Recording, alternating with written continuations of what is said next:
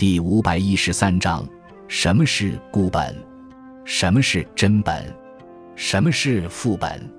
孤本指的是在世界上仅存的一份图书资料，有时也把在世界上仅有的一份流传的图书或资料的某种课本。有时这种图书还有其他课本流传，未刻印的手稿、碑帖的就拓本称为孤本。现存的世界最早的印刷品是我国唐朝时期（公元868年）印刷的《金刚经》，就是孤本。真本指的是珍贵的图书或资料。凡是不常见的、数量稀少的难得的文献，以及具有科学、历史和艺术价值的古旧图书资料，都称为真本。副本也称别本，它是相对于正本而言的。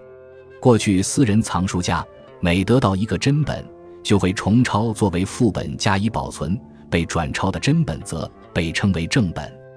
现在把政府间的文件以及国际文件的正式签署本的副本称为副本，作为通用善本。